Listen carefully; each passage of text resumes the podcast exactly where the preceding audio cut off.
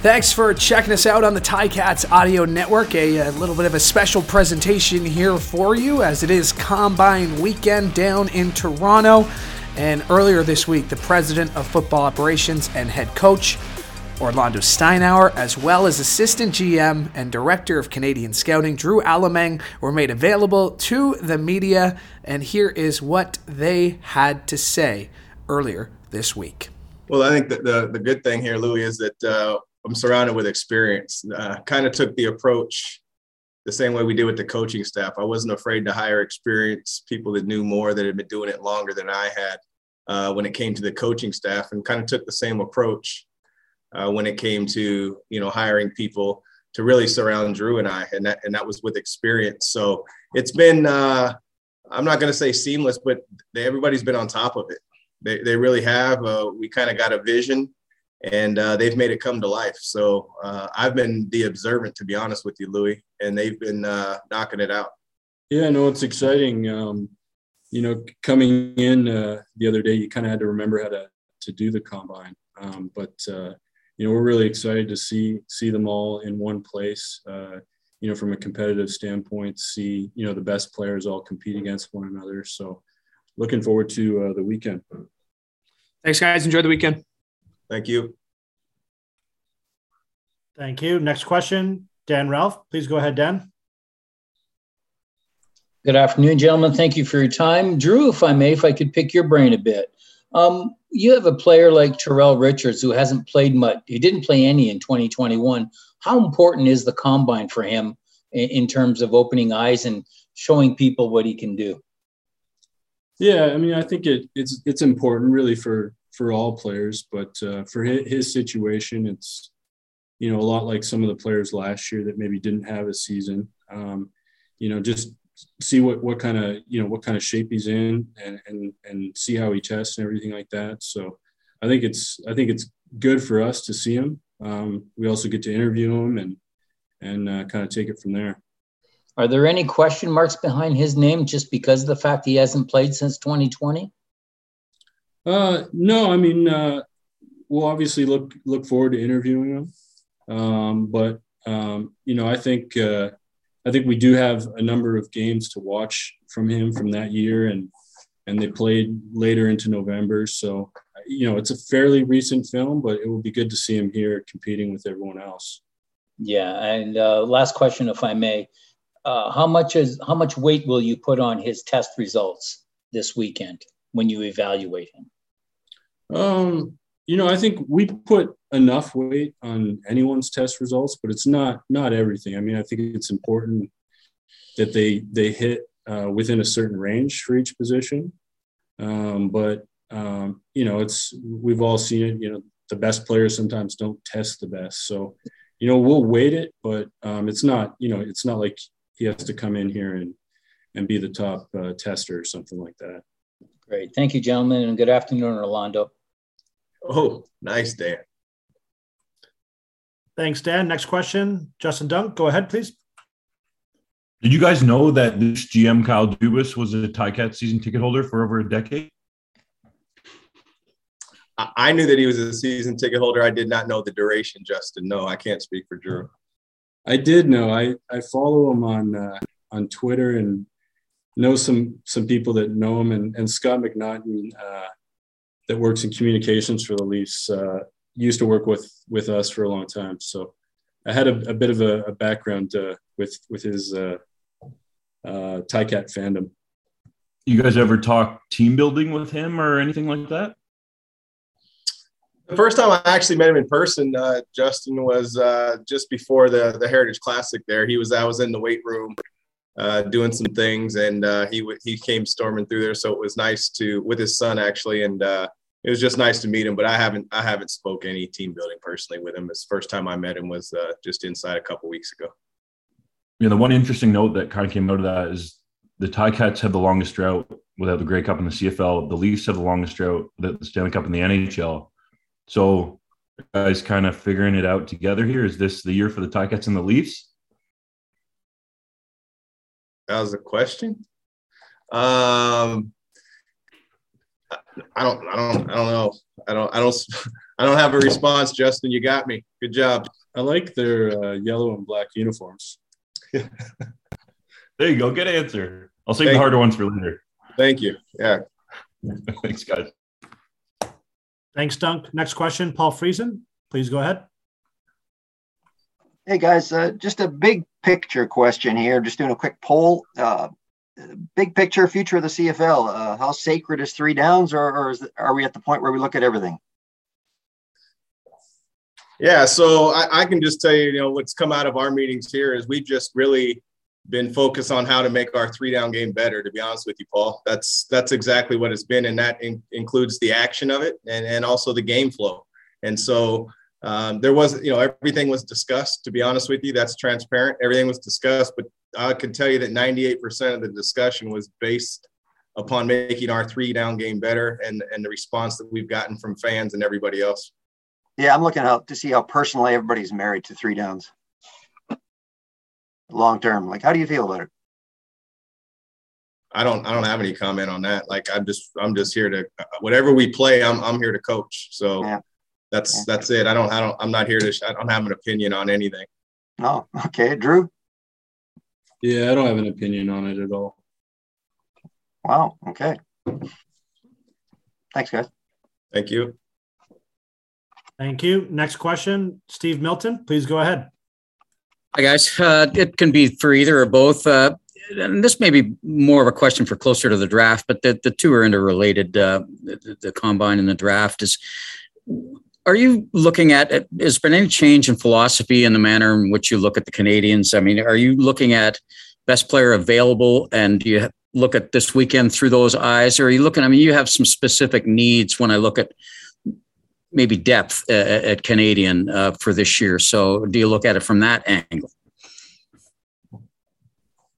Yeah, I mean, I think you know we're you're always uh, obviously you'd like to address needs that you you might think you have, um, but you can't always do that in in every round in the draft. So you know, I think it depends. Like maybe near the front of the draft, you're you're looking to to, to solve maybe a need and get the best player.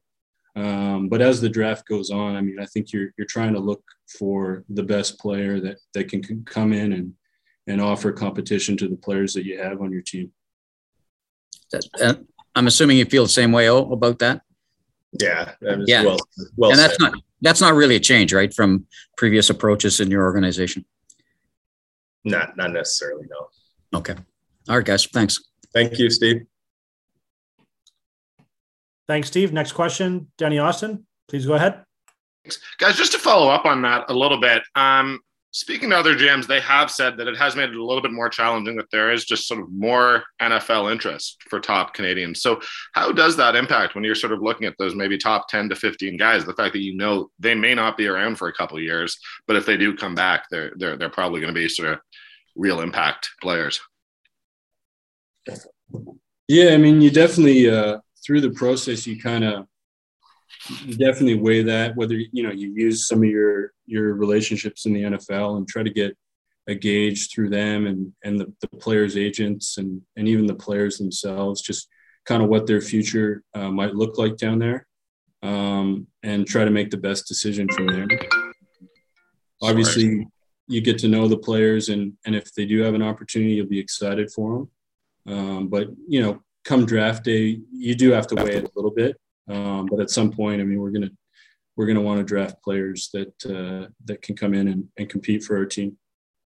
And I guess for for for Coach O, sitting out here in Calgary, I, am looking at this East Division, and uh, there's no bad teams, that's for sure. How uh, are you expecting it to be a really sort of competitive, uh, you know, grind of a year?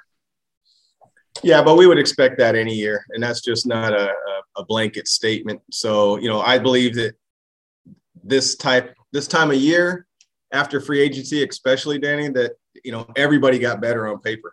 They really did, and to start predicting, you know, which division and, and how tough it's going to be, um, you know, that that's for the outside in. But um, I just always look at it the same every year, and that is that everybody got better. They, you know, and everybody might not have got what they wanted, but everybody's better on paper, and they're going to look to do that uh, through the draft too. So everybody um, is going to have an, a great shot. Um, I'm excited about the season in general. Um, I just know this that every year there's three teams that don't make the playoffs, that don't have a chance to win a championship. And so the first goal is always to not be one of those teams. Thanks. Thank you. Thanks, Denny. Next question, Justin Dunk, go ahead. Hey guys, I'm curious how much of a surprise it was to see Ja'Gared Davis go down the QEW just because it seemed like he was so comfortable there in his time as a Ticat.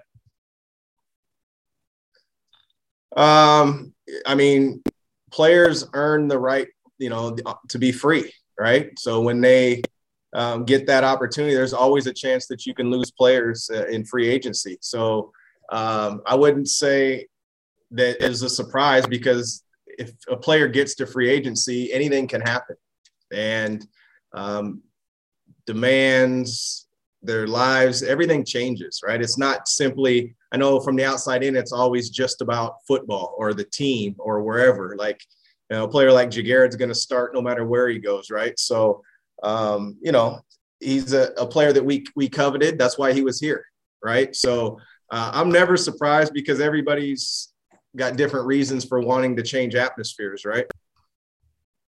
Yeah, and for Speedy B, what was kind of the process that led to you parting ways with him, and what's it going to be like to see him wearing double blue? I think for a lot of Ticats fans, that's going to be a little different. Yeah, we've already addressed the Speedy B situation. Um, utmost respect for for Brandon. Uh, it will be different. I'll, I'll, answer part two for sure there, Justin. That uh, it'll be different to see Speedy in uh, in the double blue. Uh, I guess we're going to see them a lot. Uh, Toronto, meaning Toronto this year. Um, but you know, the relationships go beyond the feet on the field. Um, you know, I, I love Brandon and his family as as people, and uh, I can't tell you. You know, I'll better be able to tell you the emotion and the feeling uh, when I actually see him warming up on the other side of the field. Thanks, guys. Thank you. Next question, Chris O'Leary, please go ahead. Hey guys, um, Orlando, you've had a lot of change in the uh, the organization uh, over the off season. Um, what do you want the interview room to look like this weekend at the combine? What do I want it to look like? Yeah, like just in terms of how you approach those interviews. I know I know sometimes you know teams really like to grill the players. Uh, other times it kind of just feels like a standard sort of job interview. Like what what kind of atmosphere do you want when the when the prospects come in? Yeah, that's an interesting question. You know, I'll, I'll, say that first and foremost that Drew does a fantastic job, and that's not because he's sitting here. He's run the, the draft since I've I've been here in Hamilton. So from that standpoint, nothing's going to change. And I think just as a general statement, we're trying to create an environment where they're comfortable, where the person can be their most authentic self, right? Not um, something that they're trying to impress or something like that. So we're trying to get an honest eval uh, on them the same way they are on us, you know. So uh, we're not trying to trick anybody or or you know this is their time to shine. This is a, a once in a lifetime opportunity for them. So that's just an overview. Uh, as far as you know the details and the fine fixtures we'll always keep those in house but um, we, we want them to be comfortable. We, we understand that there's nerves that are always there to be had but uh, we're prepared and you know we have a process that we'll go through and it, it probably won't waver a lot uh, from what it's been in the past and just my last question is for Drew. Um, you, have done this for a long time. You, you uh, have looked at Canadian talent for, for a number of years. Uh, maybe a bit of a broad question, but how would you assess this draft class? Um, yeah, I think uh, we're excited about it. I think there's some talented players kind of at uh, in each position group. Um, so I, you know, I think it's I think it's going to be a great draft. All right, perfect. Thanks, guys. Thanks, Chris. One last one. Justin, go ahead. Oh, I don't know if you've actually been asked this, but like since you've been promoted, uh, what's that been like? And you know, there was some some of the rumors around Washington and maybe even Fresno State, but like, uh, how much did that promotion play into you staying in Hamilton, and how did that whole play out? Yeah, I, it's been it's been a lot different to be honest with you, and that's mainly because we've had people move on in the organization, and that's what happens when you have great people, right? From our strength and conditioning coach to our head therapist to our director of communications, our director of football operations. So from that way, you know, you know, I would pat the guy on the back who's next to me here. Like um, the two of us really had to roll up our sleeves. The building was kind of bare, to be honest with you, Justin, in the beginning, uh, until we were able to get Ed and Spencer on board. And um, I've just been proud of uh, how everybody's rallied, but it's definitely been different. It hasn't just been being a head coach, but uh, the specifics would be just in part because we had some movement within our organization. So does that mean now that you have final say, like you're sort of a GM head coach, so to speak, you would see in other organizations, or how would you categorize it? Yeah, we, we understand how we're going to operate from within, and we don't feel like we have to divulge how we go through our decision and process making uh, to the public. Uh, we have a, a, great working environment. We're very transparent, and you know we we we we really have a transformational environment, Justin. To be honest with you, uh, where we're collaborative with it. Um, so, you know, we're, we're very comfortable with where we're at. And the bottom line is we're, we're three months new into this. That's, that's basically where we're at. So uh, the best is the best is ahead of us. And like I had mentioned earlier, surrounded with, with great experience. Um, and we make decisions collectively uh, in our organization. Thanks for your time, guys. Thank you. Thank you. Sorry, one last one. Dave Naylor, please go ahead. You're on mute. Yeah, unmuting myself there. Uh, guys, Jamie Newman, the quarterback you signed uh, out of Wake Forest, who I guess was the, with the Eagles uh, last summer. Uh, what can you tell us about him? And uh, is is the number two job a competitive situation in training camp, or is that Matthew Shiltz? You want to talk to, about Jamie? I can refer to the other. Or? Yeah, sure. We uh, we had Jamie on the neg list for a little while, and uh, you know we're excited to get him. Um, he's an athletic kid, um, good arm strength, uh, good football intelligence. So we're excited to to add him to the group um, next uh, season. And I'll just add that you know I've been on Zoom. You know, Tommy, uh, I was on the Zoom call with Jamie, and uh, seems like a great guy. Student wants to learn what we're doing already. To answer your question directly, uh, David, there's competition at every position, right? So that's that's what we try to create. So um, you know, I don't think there's any secret that Dane Evans will be the guy that'll run out there with our A group at the start of training camp, 100%.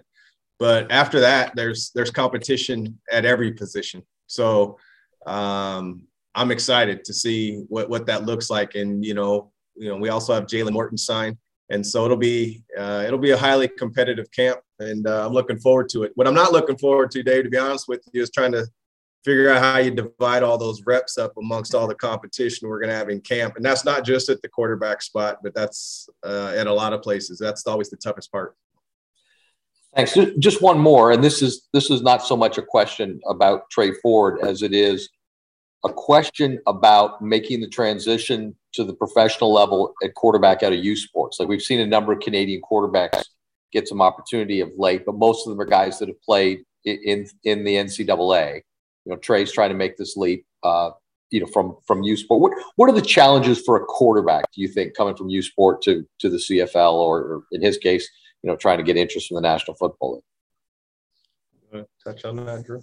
Yeah, I mean, um, I think maybe from a like schematic standpoint, I mean, he's going to have to learn a different playbook and, you know, maybe go through game plans that change from week to week.